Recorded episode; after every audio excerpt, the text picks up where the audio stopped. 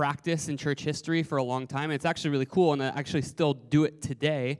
But I was required to do it, and I will tell you what, I was horrible at Lent.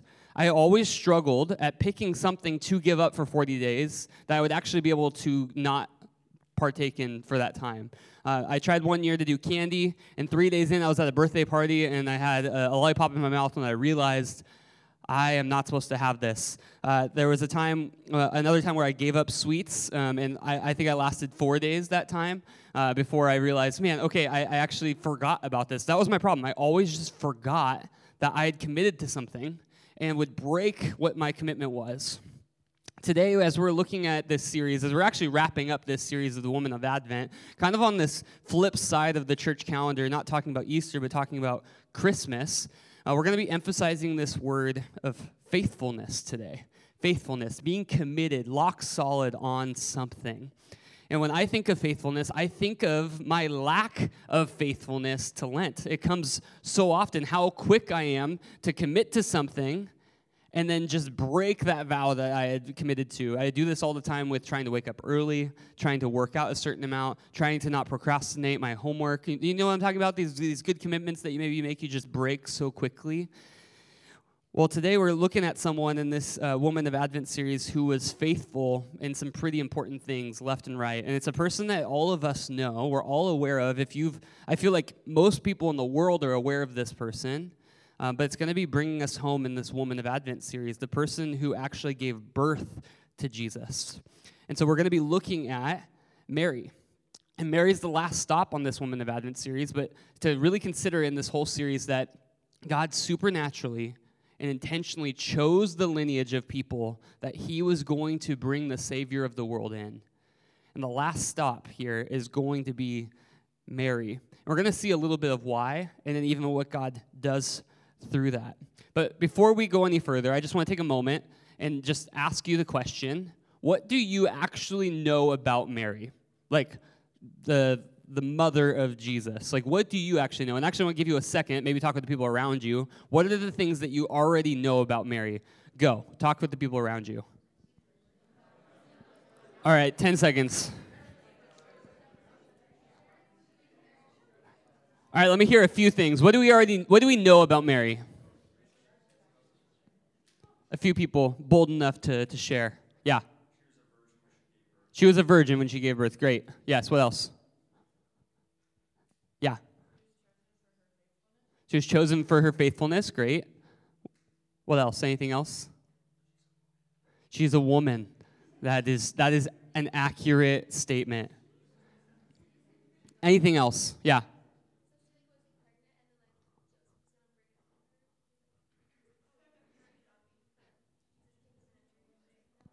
Yes, that's right. So uh, Joseph was going to divorce her quietly, which is, if you were in main service, there's a lot of the stuff that we talked about earlier.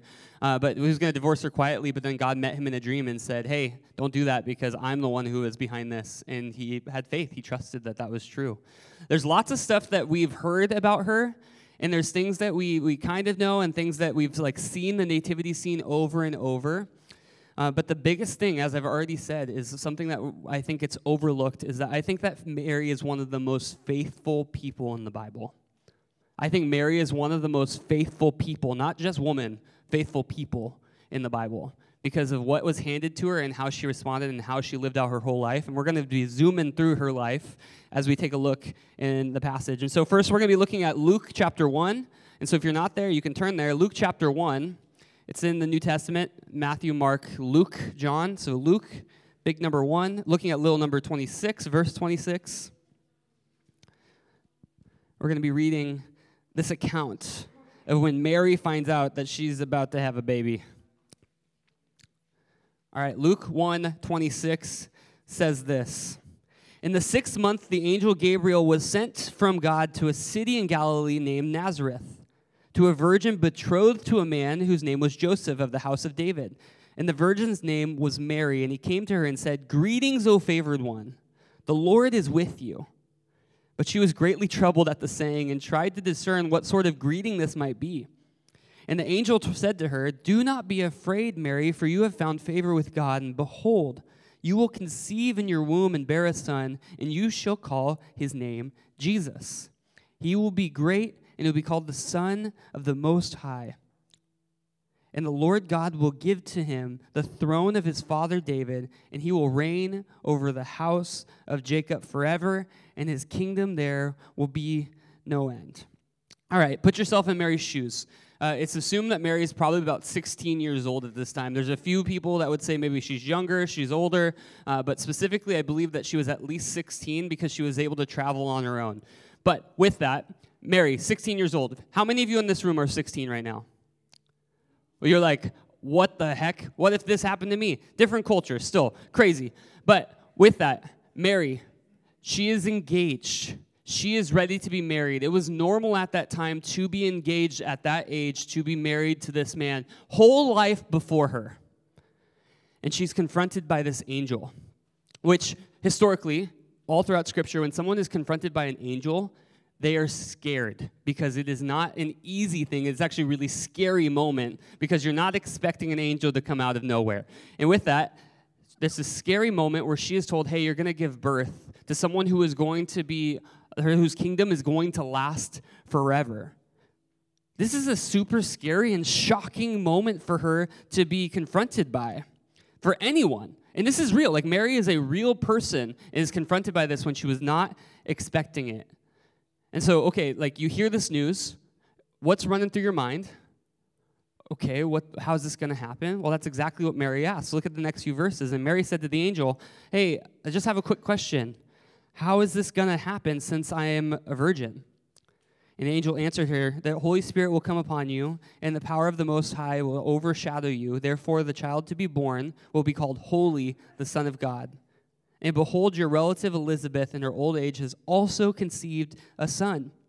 And this is the sixth month with, with her who was called barren. For nothing will be impossible with God. And Mary said, Behold, I'm a servant of the Lord. Let it be to, to me according to your word. And the angel departed from her. Okay, so not only is she saying, hey, you're going to give birth to a son, which probably she's thinking, like, okay, is it going to happen later? Is it going to happen now? Like, uh, do I have to not, not be with Joseph? What's going on? And explains, actually, it's going to be this miracle that's going to fulfill scripture that pointed ahead that the Messiah, that God will come with us, to be Emmanuel with us, through a virgin birth. And of course, you, you got to imagine Mary's brain is just like running at a thousand miles per hour here of like, okay, I, I, believe this is happening. I believe you to be true, and I, I'm faithful to the Lord. I want to follow after what, what He is doing. But how does she respond? What is Mary's response here? Is it's like, no, you're crazy. Is she pinching herself, trying to wake up, trying to get out of it? Is she running in the opposite direction? No. Her response is, you know what? You, you said it. I will obey. What, what you say goes right here. That's a crazy thing to say, an even crazier thing to back up. But the truth is, is that this isn't Mary's first time being faithful to God. This is not Mary's first time choosing to follow after what God had said. It's actually, uh, it's, it's said in verse 28 here that she was favored by the Lord. And then in verse 30, it says that uh, we have found favor with you. God has found favor. He's seen your faithfulness. He's known what you've been like, what you've been doing. And he's coming to Mary specifically, picking her because of her faithfulness. Here's the first thing that I want us to see this, this morning as we're, we're looking at the Women of Advent series is that we're called to be faithful in the small things. Be faithful in the small things. Mary did not know this was going to be coming to her life, she had no idea. It's not like she was waiting for the day for an angel to tell her, hey, you're going to give birth to the Messiah. Like she was not ready. She did not know that was coming. But you know what? She was faithful to God because he, she, she believed that she was supposed to be faithful to him. She was faithful before this moment. She was following after him. She was committed, locked in with him. Uh, one of my jobs here at Arbor Road is to be the, the high school pastor alongside Phoebe. Um, but another one is that I oversee leadership development with a girl named Corinne. We oversee our intern program. And so Brody's in the intern program, Alexa and Morgan. And so I get to oversee that program. And part of my responsibilities is to go out and recruit, bring a fishing rod and say, who wants to intern at Arbor Road Church? And so I try to get people. And so often when I'm reaching out to people asking them to consider interning, so many people are asking, Well, do I get to teach in main service? So many people are asking, like, well, what do I get to accomplish? So many people in those conversations will ask, what significant thing do I get to contribute in order that it makes it valuable for me? And I mean, if I'm honest, and I'm like tilting, a, giving you guys a little sneak peek into my heart. I hate that. I hate that that we have that there there's temptation for people to try to just do what's going to make them look good in front of other people. And now I know I have that same temptation. Every single one of us has that same temptation. But whenever I have a conversation with somebody who just wants to be like up on a stage and just wants to be made to look good in front of others, I mean, I feel like I, I'm kind of nervous to bring them in as an intern. And the reason why is because it's not about us. It's not about what you can get out of it. It's not about the big moments. It's actually about the little ones. It's about being faithful in the small things. You see, the truth is, if you are unwilling to be faithful in the small things, you will never be faithful in the big things. If you are unwilling to be uh, focused on the things that God desires from us, the little things day by day, man, when the big moments come, that's you're just gonna you're gonna fold.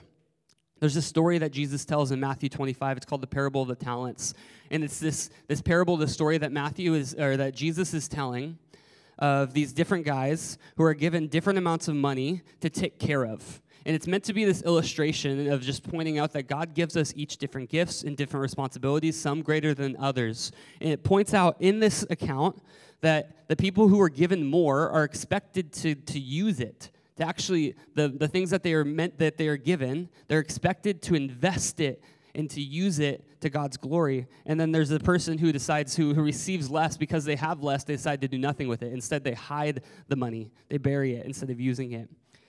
And look at this response in Matthew 25, 21, and 23, talking to the two people in the, in the parable, in this story, talking to the two people who actually used the stuff that they were given. This is what the master in parable says Well done, good and faithful servant.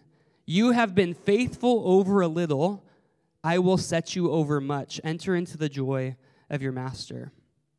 Also, Jesus in Luke 16, talking about the parable of the shrewd manager, he says this One who is faithful in a very little is also faithful in much, and one who is dishonest in very little is also dishonest in much.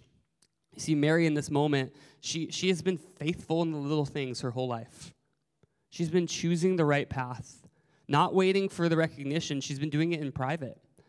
And it kind of puts a mirror up for us to really consider do we care about the little things? Like HSM, do you care about being faithful in the little things day by day? Do you care about being faithful in reading scripture, in praying, and actually like sharing your faith with others? Do you care more about what people think about you than the kind of person you're becoming? Do you care more about wanting to follow Jesus in public than you do wanting to follow Jesus in private?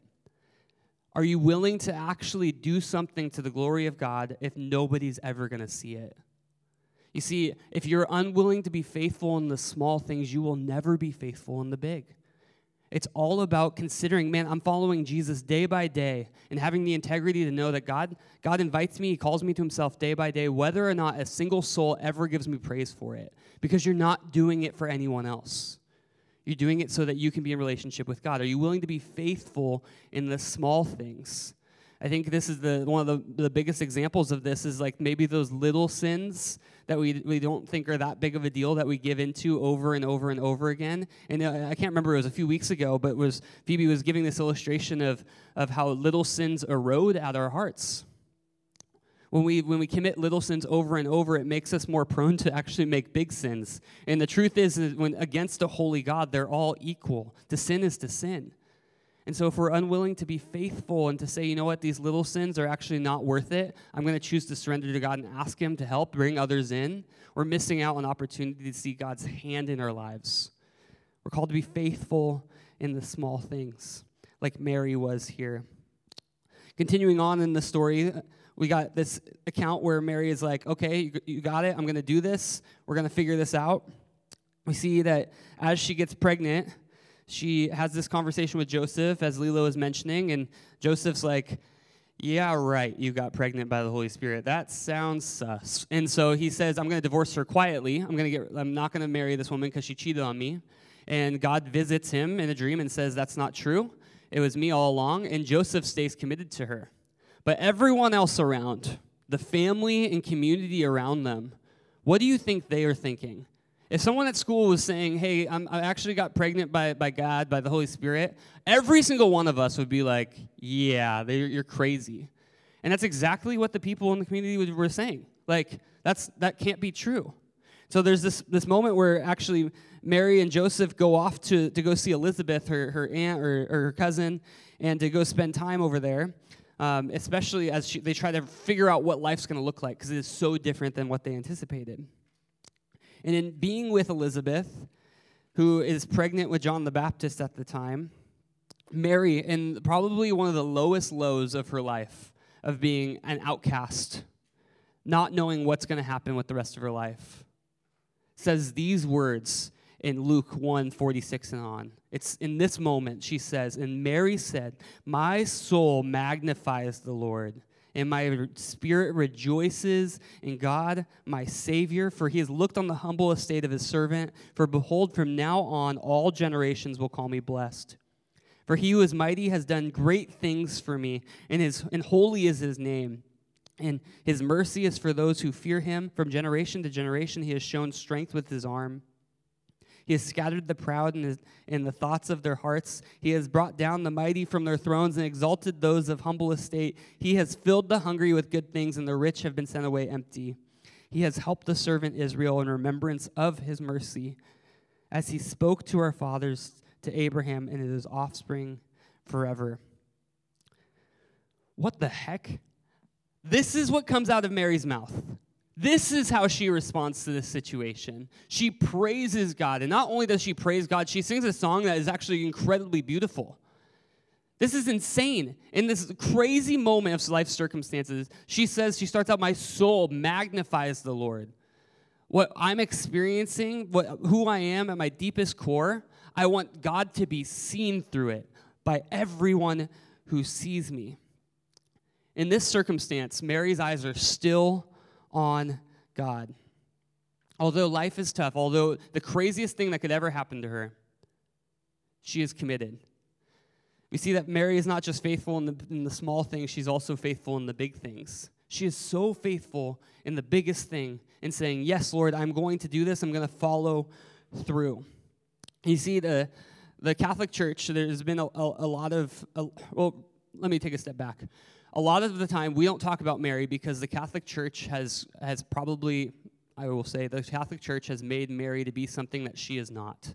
And so when we talk about Mary, there's a lot of people in the Protestant church, which is what we are, that kind of like get a little nervous because uh, we've made mistakes with what we believe about Mary in the past. Because the Catholic Church has said things, in specifically the last 200 years, that uh, that Mary was experienced an immaculate conception herself that she was born without sin. Don't believe that to be true.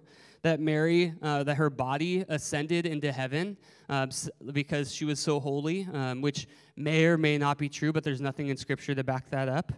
Um, and then uh, this theological term that she's called the co-redemptrix of jesus and that it's mary and jesus equally redeeming us as humanity and that's why Mary is so elevated in the Catholic Church, which, I mean, the, the, the whole thing is like, that's a lot of stuff that I, I, we do not believe to be true. But when you look at an account like this, you start to wonder, like, how did this woman have such faith? And I think the Catholic Church is like, she's insane. Like, this is like an insane woman of faith that is willing to, to go through this, was chosen by God, and then still praises him in the hardest circumstances. And a lot of theology has come from this. But let it be known that Mary is just a normal human being. She is just like any one of us. But she's someone who is committed to the Lord, that was faithful to him, left and right. And so I don't want to do us any uh, disservice of not talking about her because I think that she's one that we actually get to look to as an example, especially when we consider our faith in Jesus. You see, Mary was given this opportunity to bear the Son of God. Nine months. She carried him, she gave birth to him, she raised him for, for 30 years. She was his mother through and through, and he was with her. But I think it's very easy for us to, to forget the fact that every single one of us, if we've put our faith in Jesus, God has placed himself in us. Well, take, take this. Actually, like, think about this with me. God was with Mary. She, she, like, raised him in her womb and raised him up. But the Holy Spirit is living in you now. You're blown away by the fact that God would, would choose a woman to, to become a human and to be grown in the womb as a baby. But God chooses to actually dwell in you. Like God is dwelling in you now if you've put your faith in Jesus. You've been given a significant task to allow Him to steer your life back to Himself, to listen to what God is doing in your life, to actually consider that He is more significant than anything else that could go on in this world. We are called to be faithful to the fact that the Holy Spirit is directing us, convicting us, leading us, telling us truth. As a significant task for us to be faithful to. You see, following Jesus is difficult, but man, we have been given God who, who directs us to be faithful to Him through and through. And if you've been given the Holy Spirit, you've been given a great opportunity to, to be faithful in the big things. This is a big thing that God has chosen to dwell in us. Not when you're older, not later in life, but if you've put your faith in Jesus now, He is with you. It's an insane reality that I think often we can, can maybe forget how significant it is. Brings us to this last point as we kind of see it close out here. See Mary and Joseph, they raise up Jesus. They have other kids, uh, half siblings to Jesus, and they watch him develop in his authority, um, remembering the things that the angel had told him. But we reach this point in, in when Jesus is an adult during his ministry that there's this kind of this confusing moment. All of these things have happened. And when Jesus is teaching people as an adult, uh, he's confronted by his family. Flip over to Mark 3 with me. Matthew, Mark, so you go backwards. Mark 3. Remember all the things that Mary was told, the experiences she had. Look at Mark 3.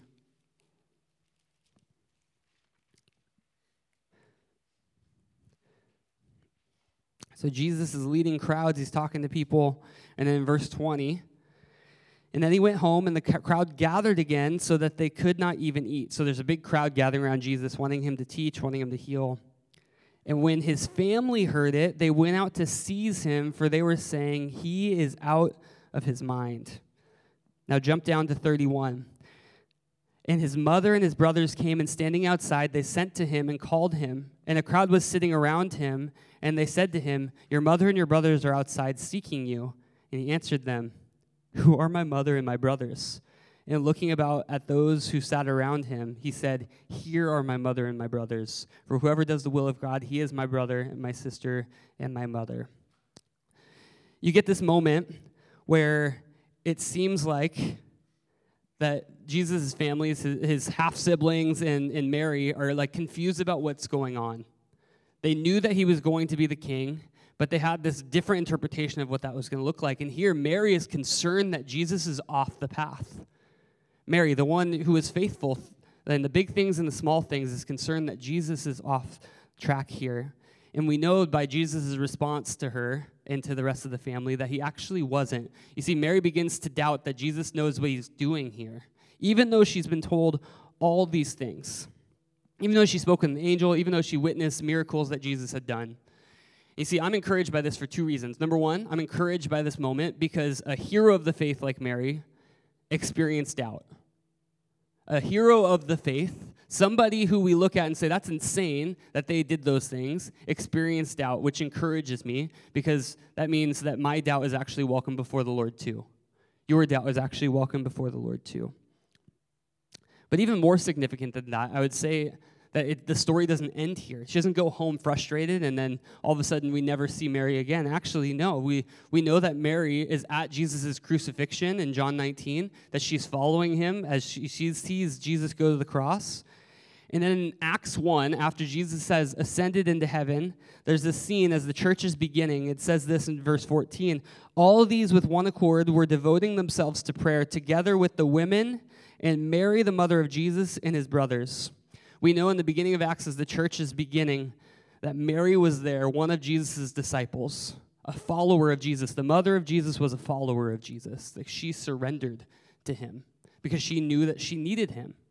She needed Jesus just as anyone else did. And this is this last thing. We're called to be faithful in the small things and the big things, but we're also called to be faithful through it all.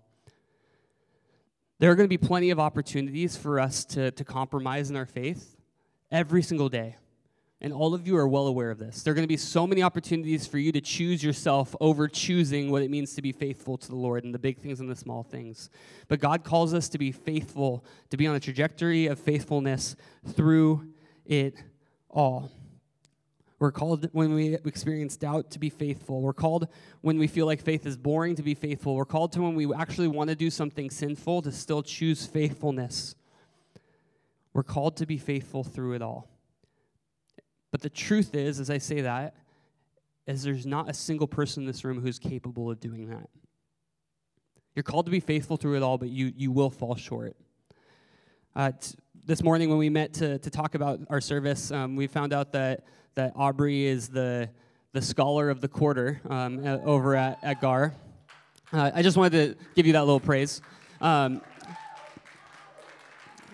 before we talk about me, um, I, I was a pretty good student. I took tests really, really well in middle school and high school. Uh, you're looking at a straight A student right here, guys. Uh, people are usually surprised, which is offensive. Um, but uh, with that, the hardest test I ever took was the AP World History test um, my sophomore year. I took the makeup test, which they make harder, and I did it all by myself because I missed the first test. Um, it was I didn't study because I had never studied for a test before, and it was legitimately like I was on the verge of tears, alone in a classroom, the entire test of like I don't know any of these things. It was the hardest test I've ever taken. I want you to think about the hardest test that you've ever taken. What's the hardest one you've ever taken? You don't have to say it, but think about it. Maybe it's one that's coming up and you're like, I don't know how I'm going to pass this. But what if, what if I told you, what if I told you that your test was going to be graded by the results of two people? You and the best student in the room. Whoever gets the right answer will get the correct points for both of you. So you get the you get the right person. So there's you and the smartest person in the room you know who does well on tests. And so you have your 48 question test. If you and your partner both get at least one of you gets it right, you both get it right. Does that make sense? If one of you gets it right, you both get it right. So who, who are you going to pick? You're going to pick the person who you think is going to ace the test. You're going to pick Aubrey. That's right. You're going to pick Tot. Because you want to make sure that you get 100%. When, when we think about being faithful to the Lord, it's I get this picture of us doing it, taking a test, and it's like we're called to get the right answers, we're called to pursue after Jesus, and truth is we're going to fail the test. But you know who's taking the test on our behalf? Jesus. Jesus has already aced the test on your behalf. All the moments where you got the answer wrong, where you fall short, Jesus says, Hey, put my answer down. I was the one who filled that out for you. I've already filled it out. I've already been faithful on your behalf. Does that mean we don't try? No, it doesn't mean we don't try, but it means that when we fall short, we know that we've got, we've got our answers covered. Jesus has already aced the tests on your behalf. So when we consider being faithful to the Lord, we're going to fall short, but we know that Jesus is going to be faithful to you 100% of the time. He will never stop being faithful to you. So faithfulness to him means receiving his faithfulness to you. Don't miss that. Do not miss that. Do not miss that Jesus is going to be faithful to you a thousand, a million, a trillion, infinite more times more than you ever be to him. God desires faithfulness. And as we celebrate Advent, as we look to forward to a season where Jesus is coming back, we trust that he will return and he's going to finish what he started. But we're grateful for the people that we know that are in his lineage and his genealogy that point to our need for Jesus, even like Mary did. And so, with that, I'm going to invite up the worship team who's going to lead us in a few songs of response. But as we stand up, would you pray with me?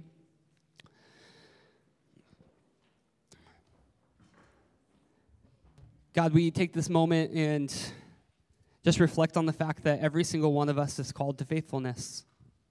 Lord, you have made yourself known to us, and there is no one that is without excuse. There's no excuse that we can have before you that's valid for why we don't choose to follow you for why we don't choose to be faithful to you. But Lord, I'm encouraged by the fact that, that your son took on the cross on, on my behalf, on our behalf, who filled out the answers of that test for us, who aced it for us, even though we deserve to fail. God, I pray that for every one of us, especially as we head into the next three weeks of not having HSM, that we'd cling on to you, we'd trust you, that we would know that we are so destitute without you. And would you take all the glory, all the honor, all the credit? We love you. Pray all these things in Jesus' name. Amen.